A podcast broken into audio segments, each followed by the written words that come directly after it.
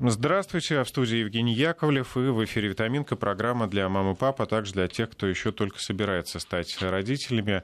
Сегодня у нас интересная и сложная тема – беременность, роды и генетика. Поэтому у нас такой маленький радиоконсилиум. У нас э, в студии сразу три гостя. Врач-акушер-гинеколог высшей категории Елена Николаевна Зорина, заведующая женской консультацией перинатального медицинского центра группы компаний «Мать и дитя».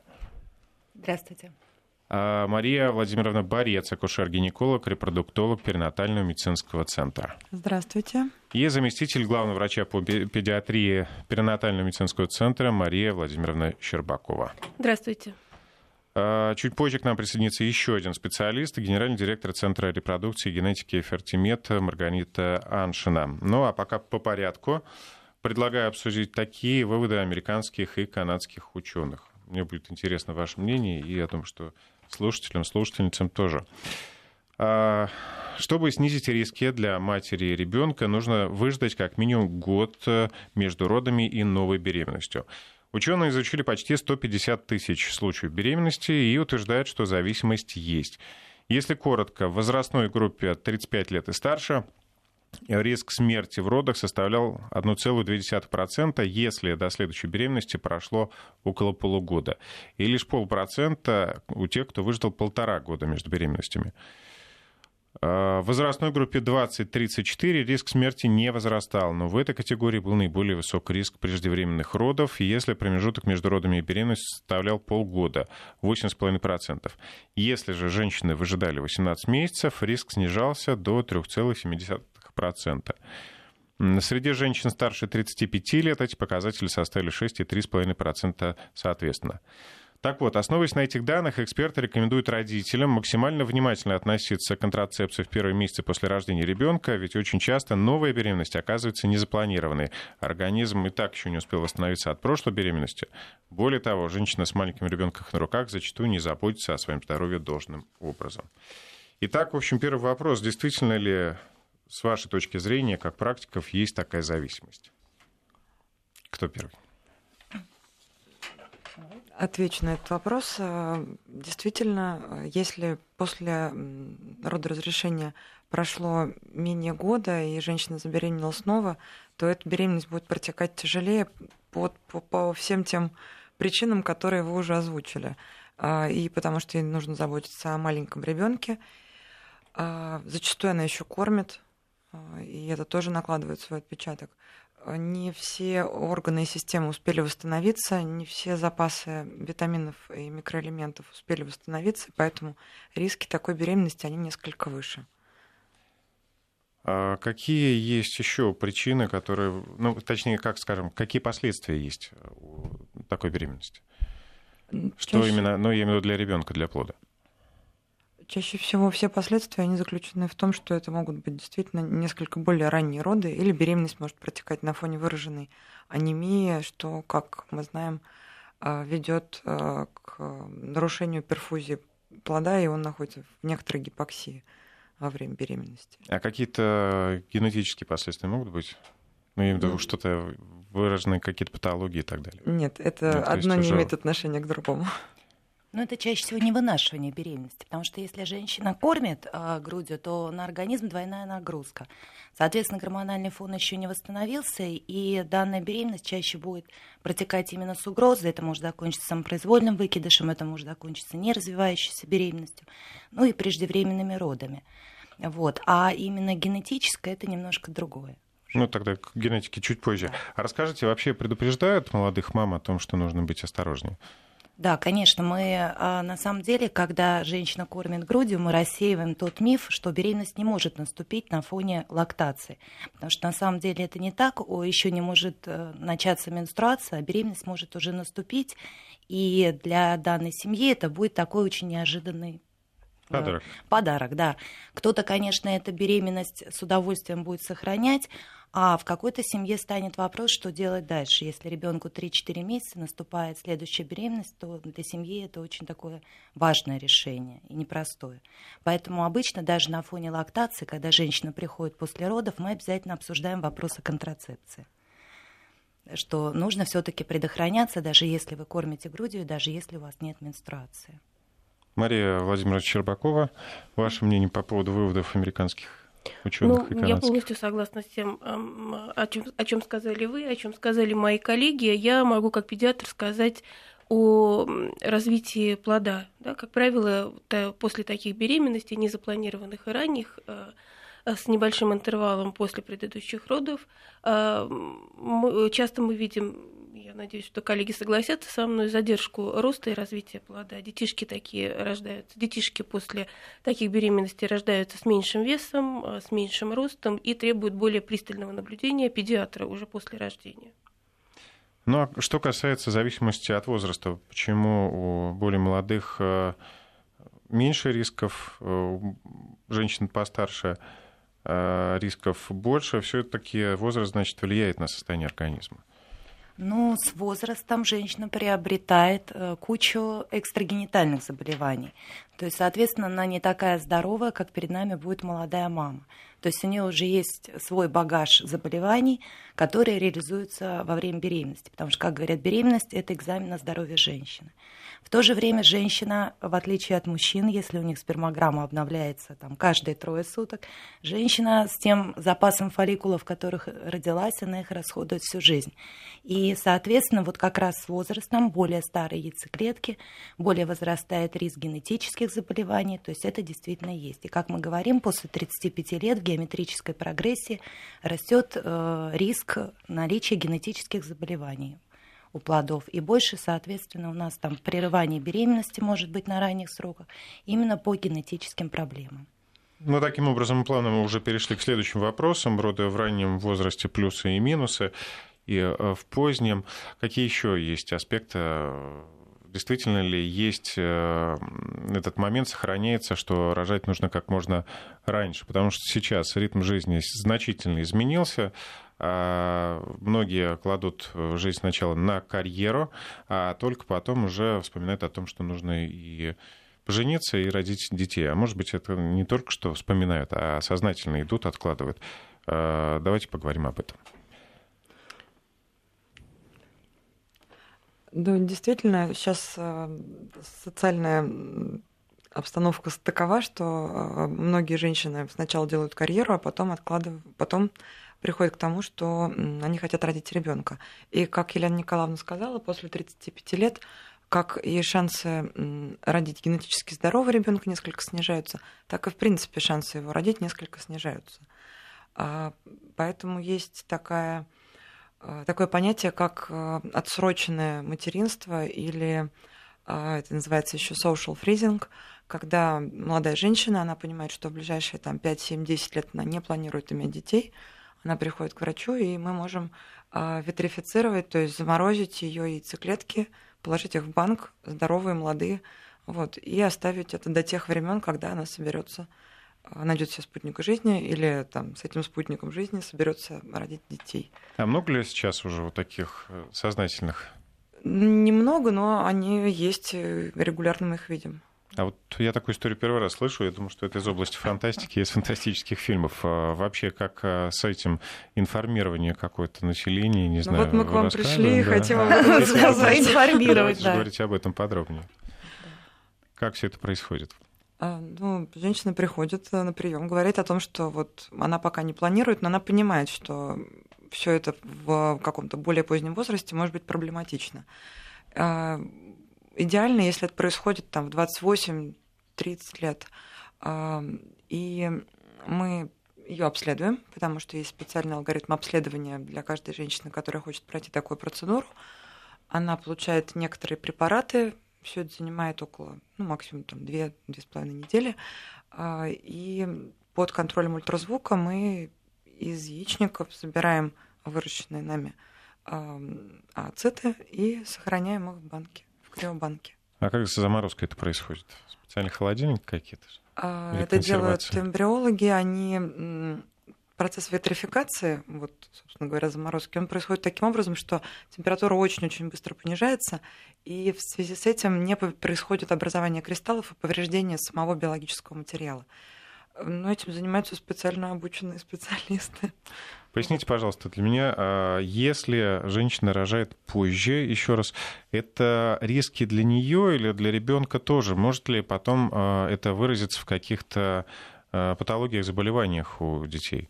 То есть чем позже? Это риски, риски не только для, ребё... для женщины, но и для ребенка, конечно. И у женщин, которые рожают позже, ну, считается, что, наверное, риски начинаются с возраста примерно 35-36 лет. У таких детишек мы видим и генетические проблемы, потому что риск генетических мутаций у возрастных женщин он повышается, к сожалению и э, там, различные обменные заболевания. Э, и опять же, к таким, как я уже говорила, к таким детям более пристальное внимание педиатров. Знаете, ну вот эм, я хотела еще добавить, э, мы сейчас говорим о женщинах, которые рожают поздно, но есть такие тоже значительные риски и для женщин, которые рожают очень рано. Допустим, женщины, которые рожают до 18 лет. Э, это подростковые, так называемые подростковые беременности. То есть это тот момент, когда женщина еще не готова, молодая женщина, девушка, она не готова к беременности, у нее не полностью сформировались э, функции внутренних органов, э, гормональная система и так далее. И тоже возникают риски для ребенка. И мы, как педиатры, видим некие проблемы после таких беременностей, таких родов. А вот э, давайте определим, э, или вы э, точнее определите, поздняя беременность для женщины это когда поздно? Ну, то бишь поздно, когда еще нет больших рисков. То есть, а потом зависит от возраста, когда уже совсем уже не стоит рожать. Ну, наверное акушером-гинекологом. Нет, но мы считаем, что поздняя беременность – это беременность после 35 лет. У нас сейчас есть женщины, которые и в 45 рожают, да, и в 46.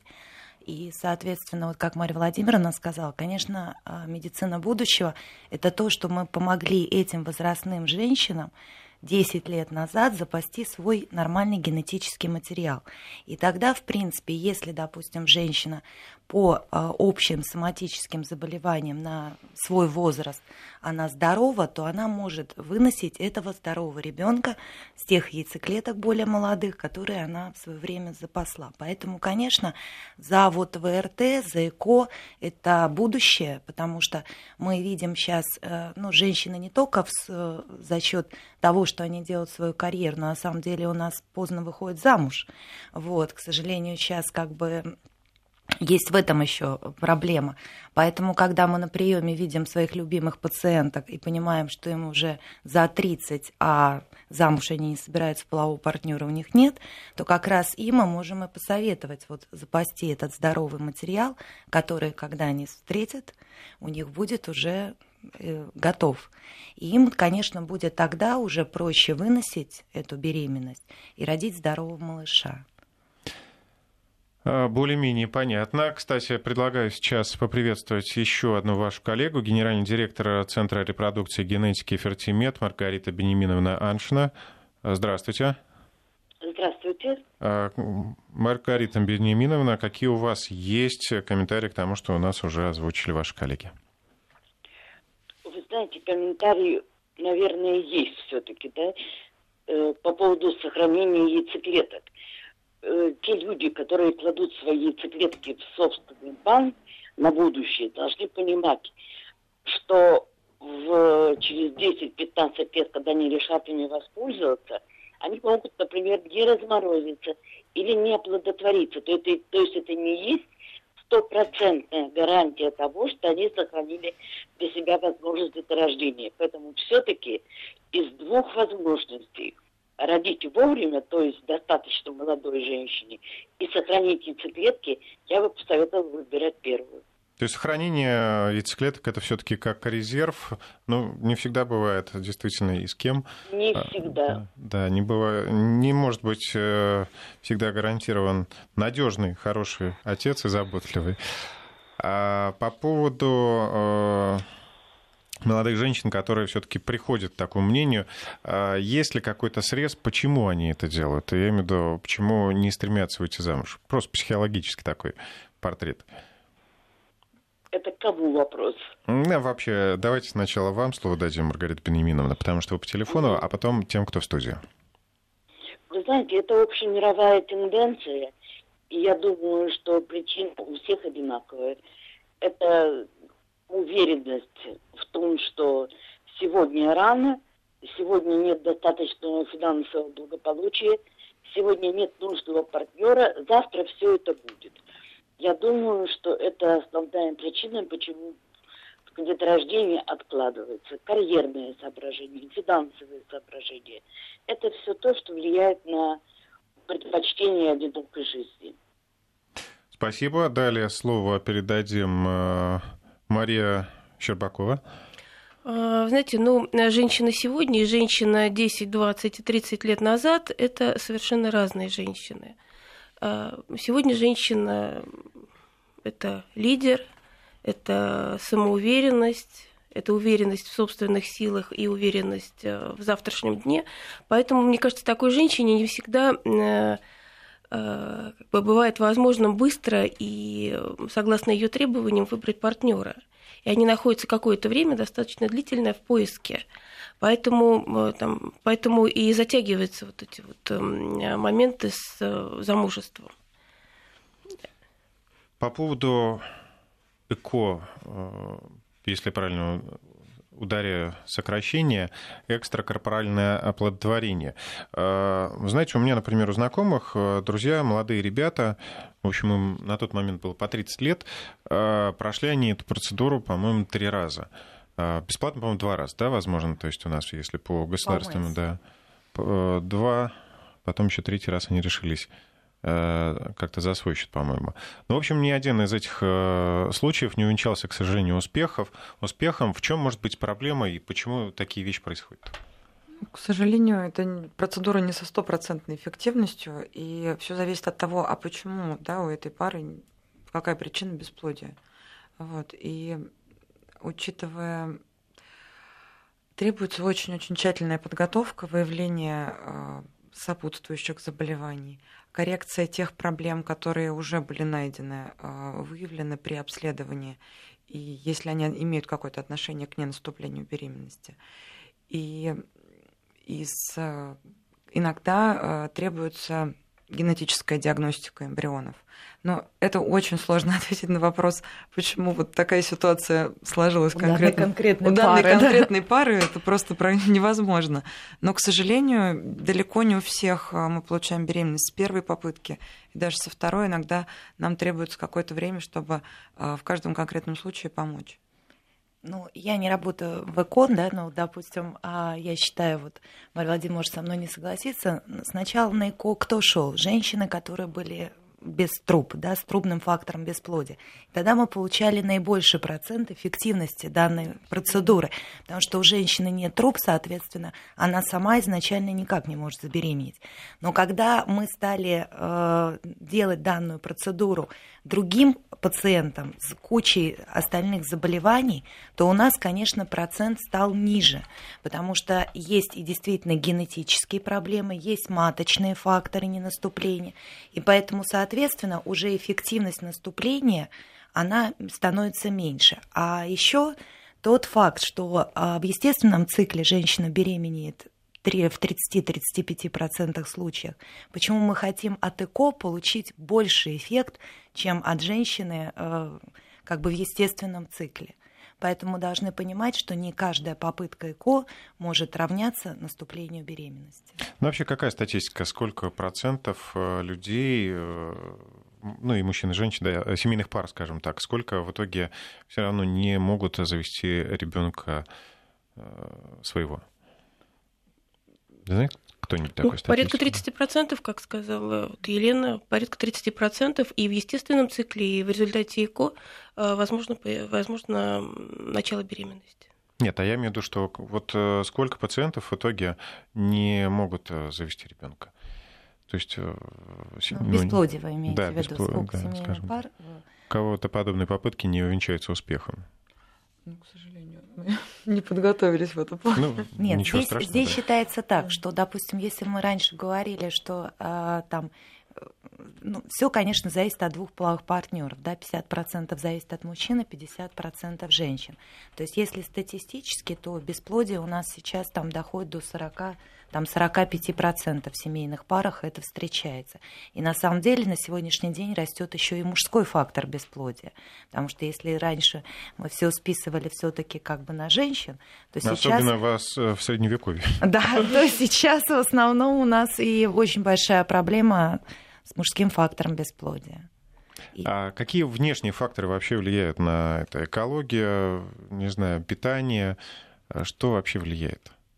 Безусловно. Влияет, влияет, влияет все, да. И экология влияет, э, и питание влияет, и вода, которую мы пьем. Ну, скажем так, есть факторы, на которые мы повлиять не можем, например. Ну, живем мы в мегаполисе, тут ничего не сделаешь. Но что нужно э, от чего отказаться, чтобы не погубить э, себя как родителя? Ну, наверное, это ЗОЖ как сейчас модно, да, здоровый образ не жизни. пить, не курить, спорт? Ну, вообще, да, это должен быть спорт, это должно быть правильное питание.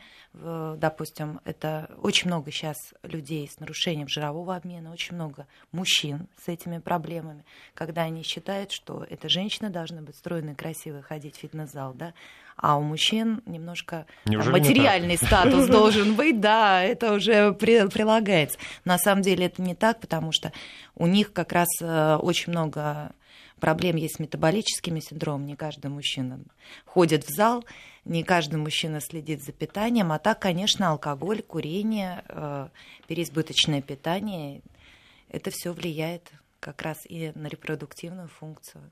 Ну вот я удивил, что лишний вес действительно может на это повлиять. Давайте еще спросим у нашей коллеги, генерального директора Центра репродукции генетики Фертимет Маргарита Бенеминовна Аншина. Э, Маргарита Бенеминовна, ваше мнение?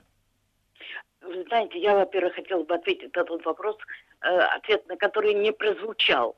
Да, все ли женщины, все ли пары могут родить ребенка? И если не могут, то сколько? Вот я хочу сказать, что на сегодняшний день, благодаря методам вспомогательных репродуктивных технологий, чаще в быту их называют ЭКО, родить могут 90, больше 90% пар. То есть бесплодие – это вопрос терпения, лечения бесплодия у кого хватает э, терпения и, э, скажем так, денег в некоторых случаях, да, они всегда могут родить ребенка. Все. А, э, расскажите по поводу государственной поддержки в этом вопросе. А, вот если два случая ЭКО, да, можно две процедуры, а какие еще, вот э, до каких пределов можно бесплатно получать помощь? Маргарита ну, Бенемина, ваш Вообще говоря, все могут получать помощь без ограничений. Никаких ограничений не существует, к сожалению. Потому что приходит за направлением на ЭКО женщины после 45 лет, когда своего ребенка иметь практически нереально, только донорские программы, а им дают направление на ЭКО, и мы вынуждены делать им обычную программу ЭКО, которая заведомо обречена на отрицательный результат. То есть они забирают таким образом очередь других людей, да? Да, да, да. То есть отсутствие ограничений в этом смысле – это отрицательная вещь. Кроме того, есть болезни, по которым людям нельзя беременность носить и рожать. Да, общие заболевания тяжелые. Но э, сами люди, страдающие ими, не хотят с этим считаться. И они тоже приходят на попытку ЭКО. Ограничений в законе по э, оказанию помощи вот такой по обязательному и средствам обязательного медицинского страхования нет. Э, пока спасибо. Прошу вас оставаться на связи. Я напомню, что это Маргарита Аншина. И также у нас в студии э, Елена Зорина, врач-акушер-гинеколог высшей категории, Мария Борец, акушер-гинеколог и заместитель главного врача по педиатрии перинатального медицинского центра Мария Щербакова. Мы сейчас прервемся на несколько минут новости, а дальше вернемся к э, родительским темам. Витаминка. Чтобы ваш ребенок был здоров. Итак, мы возвращаемся в студию. Я напомню, что у нас сегодня консилиум практически, потому что у нас э, три специалиста в студии и четвертый э, по телефону. Напомню, что это Елена Зорина, э, Мария Борец, Марина Щербакова и Маргарита Аншина. Еще раз вас приветствую в студии. Мы говорим сегодня о беременности, о родах и генетике. Э, давайте плану к следующему вопросу. Генетическая совместимость. Как она сказывается на детях? Самые проблемные моменты для здоровья ребенка, как их избежать? Э, пока еще раз предлагаю слово передать Маргарите Аншиной, потому что она на удалении, ей немножко сложнее. А, Маргарита? Да, я здесь. По поводу э. генетической совместимости родителей, как она выливается в здоровье ребенка? Вопрос в таком, что такое генетическая совместимость. Обычно под ним подразумевает э, эшеля совместимость. Э, то есть иммунологическую на самом деле совместимость. И делают тесты на совместимость, так называемую генетическую или иммунологическую, и эти тесты не имеют никакого отношения ни к э, зачатию, ни к проблеме бесплодия, ни к вынашиванию беременности. То есть на самом деле это большой миф. Я бы советовала сказать, к нему не прислушиваться. На сегодняшний день можно говорить только о генетических проблемах, которые самому человеку присущи. Ну, например, хромосомные заболевания, э, при которых невозможно наступление беременности, то есть абсолютное бесплодие. Например, болезнь Дауна. Да, люди с болезнью Дауна – это люди, больные с, э, с отсутствием э, хромосомы по 21 паре. И беременность у таких людей, у невозможна есть другие заболевания, при которых генетически невозможно наступление беременности, но генетической несовместимости не существует. А, спасибо. Кто из коллег прокомментирует? Слово ну, я соглашусь Мария, с тем, Мария что, да, что генетической вот как таковой несовместимости не существует, но мы можем говорить о том, что, например, когда оба партнера, они являются носителями неких заболеваний, которых, о которых, например, а, можно знать заранее, и можно их избежать методом ЭКО и предимплантационной диагностики эмбриона. И, наверное, Маргарита Бенемин нам бы более а, подробно могла бы рассказать о том, чего можно избежать а, вот такими методами. А бывает, Мария Владимировна, же mm. так, что, а, в принципе, пара может быть аутосомно-рецессивная, да, и, да, допустим, как раз, как э, если в паре не получается э, родить ребенка, то есть э, все беременности заканчиваются там не вынашиванием, не развивающейся беременностью, мы, соответственно, данный материал берем на генетическое исследование, выявляем у него какую-то транслокацию, далее более детально мы начинаем обследовать а, родителей. И если мы у них находим у обоих какой-то дополнительный участок хромосомы, то вот как раз для этих пар выходом в данной ситуации будет ЭКО с предимплантационной диагностикой, где мы исключим данное вот э, изменение конкретной хромосомы и уже подсадим эмбриончика, который будет абсолютно здоров, и эта э, пара станет счастливыми родителями. Бывает иногда так, что, например, родители здоровы, они не знают о том, что они носят какое-то генетическое заболевание, но и один, и другой родитель носит, и при встрече таких родителей рождается ребенок э, с какой-то генетической патологией. Это тоже является очень большой проблемой. Это как раз вот сказывается на детях, то, с чего мы начинали. Поэтому как раз э, сейчас очень э, востребован так называемый генетический паспорт родителей, когда еще до беременности предлагают провести генетическое, расширенное генетическое исследование и для мамы будущей, и для папы. А, Маргарита Бенеминовна, и ну еще раз ваш комментарий, да. А, да все, о чем говорили коллеги, это генетические проблемы, э, присущие каждому в паре, то есть одному из родителей. Но генетической несовместимости или совместимости пар не существует. Да, то есть, когда мы делаем ЭКО и на, э, сказать, благодаря ему можем провести генетическую диагностику эмбриона, мы проводим профилактику наследственных болезней у ребенка. Но получает он эту болезнь от одного из родителей. Здесь совместимость и несовместимость пары ни при чем. А, Я хочу это подчеркнуть. Спасибо вам большое. Я поясню, у нас есть еще одно исследование Британские генетики считают, что простейшая проверка на биологическую совместимость позволит сразу же поставить диагноз будущей семье, будет ли брак крепким и счастливым, ну, соответственно, э, какие еще, наверное, будут проблемы у, у детей или их, наоборот, не будет. Ученые считают, что главный секрет счастливых отношений заключается не в любви и уважении, а в полной генетической совместимости. Они утверждают, что совпадение по ряду контрольных параметров, которые отражают в том числе показатели мозговой активности и другие данные о правильной работе органов тела, позволяют практически полностью исключить э, риск отношений не с тем человеком.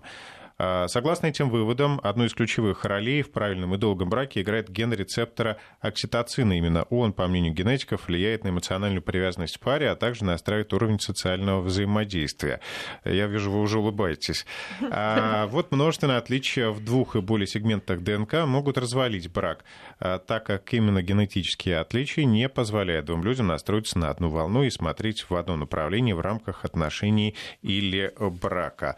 А, к такому выводу еще раз отмечу, пришли британские ученые. Маргарита Бенеминовна, давайте вы прокомментируете, а дальше слово ну, коллегам. Действительно да. хочется улыбаться и смеяться, потому что это сказать, навороченные умные слова без всякого смысла. Я прошу прощения, их комментировать невозможно. То есть так, так, так категорично. Ну, в общем, это такая новость из разряда то, что называется у да. нас э, бантиком. Повеселить народ. Угу. Маргарита Бенеминовна, спасибо. Наверное, мы вас отпустим, а дальше мы продолжаем с вашими коллегами. Кто следующий прокомментирует? У вас такие же мнения категоричные? Да нет. Ну, вероятно, когда-то это обследуют и э, начнут соединять людей по типу рецепторов к окситоцину. То есть появятся генетические будет... свахи? Возможно. Почему бы нет?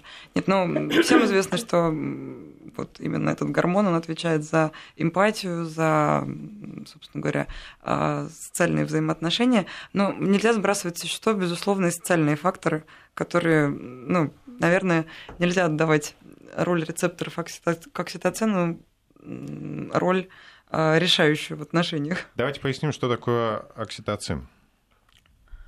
Окситоцин – это гормон, который вырабатывается в организме человека, и э, он… Э, за что отвечает? За эмпатичность, за восприятие другого человека, за любовь, за какое-то, ну, за доброе отношение к окружающим, скажем так. Есть люди, гормон радости, нет этого? да, говорят гормон радости. Нет, вы знаете, дело в том, что я вот тоже не, не буду такой категоричной, потому что на самом деле у нас медицина идет вперед, это вот исследования не наши, и у нас вот, допустим, мы там исследуем гены системы гемостаза, да, свертывающей системы крови, у нас много тромбозов, там все. То есть я думаю, что, может быть, через 10 лет наши все женщины будут также сдавать этот ген рецептора окситоцина, потому что на сегодняшний день а те пары, которые вступают в брак, которые хотят иметь счастливую семью, они ходят к психологам, да, к психотерапевтам. То есть мы все-таки как-то равняемся тоже на западных, да, то есть какая там семья без своего психотерапевта.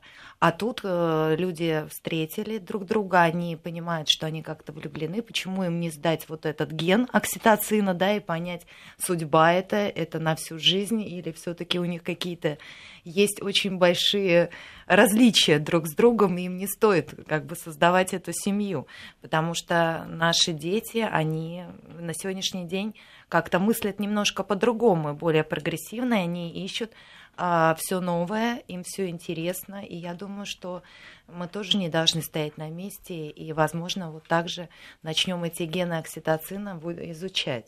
Тем более ребенок, когда рождается в счастливой семье, это залог же как раз и здоровья, и мы как раз за то ратуем за поколение, чтобы наши дети были здоровыми, счастливыми, и они росли в полноценных семьях. Я, наверное, соглашусь с коллегами. Я тоже читала об этих исследованиях, и мне кажется, в этом есть э, доля истины. И, скорее всего, это как бы тоже медицина будущего. Конечно, это не рутинное исследование, которое проводится везде и сейчас, но через какое-то время, я думаю, что как бы, и это исследование будет включено в регламент подготовки к беременности. Ну, я думаю, что еще у некоторых mm. вызывает улыбку просто само упоминание британских ученых, потому что, ну, как бы принято считать, что чтобы они не исследовали, все это, в общем, иногда бывают глупости. Ладно, давайте вернемся все-таки к серьезным темам. Это у нас было такое маленькое отступление для развлечения. Я э, хочу сказать, что мы примем, наверное, несколько звонков от наших радиослушателей. Звоните по телефону 232-1559, код города 495. И э, такие вопросы приходят к нам на WhatsApp. Вопрос биологической совместимости с точки зрения группы крови. Там третий отрицательный, первый положительный. Расскажите об этом несколько. Ну, сейчас уже нет такой про- проблемы. А, сейчас уже нет такой проблемы, как а, несовместимость по группе крови. Есть люди с любыми группами крови могут вступать в брак и, соответственно, иметь детей. Просто есть определенные правила для женщин с отрицательным резусом. Не более того. А, синдром Дауна не болезнь, пишут категорично слушатели. Что вы скажете? Ну, да, это дети особенные. Э, мы, как врачи, никогда не настаиваем на то, что данную беременность нужно прервать. То есть, если выявляется синдром Дауна, родителям объясняется, что это, кого они ожидают э, родить, да, кто появится на свет. Если данная семья принимает решение, что они готовы к рождению этого особенного ребенка, который э, будет ну, намного больше внимания, намного медицинской помощи им нужно будет оказать, то э, семья принимает решение, что они сохраняют эту беременность. Наша задача предупредить родителей, что ожидается рождение данного ребенка, и объяснить, э, с чем они столкнутся. Думаю, Задача педиатров э, тоже после рождения объяснить родителям, э, что их ожидает, какие проблемы могут возникнуть. Они могут возникнуть, могут не возникнуть. Но тем не менее мы обязаны предупредить, предупредить родителей, что их, возможно, будет ожидать в будущем. Смотрите, еще один вопрос. Мне кажется, будет интересно. Может ли донором яйцеклетки э, стать не рожавшая дочь для взрослой матери, которая после, 40, после 40 хочет родить ребенка во втором браке? Может, возраст. Сколько Может, дочери по закону, лет? Ну, если До совершеннолетняя, да. то ну, скажем, закону да, ну, это да, возможно. Не указано, да, да. Если 19-20, да. да, конечно, она свою яйцеклетку может отдать маме. И какие э, дальше, э, то есть, возможно, с генетической точки зрения как раз, то есть, если это не родной, как бы скажем, то есть э, другая мать получается, да, то есть она будет только... Биологическая мать она будет биологической мамой, да. Но она максимально приближена да. Да, по генетическому материалу.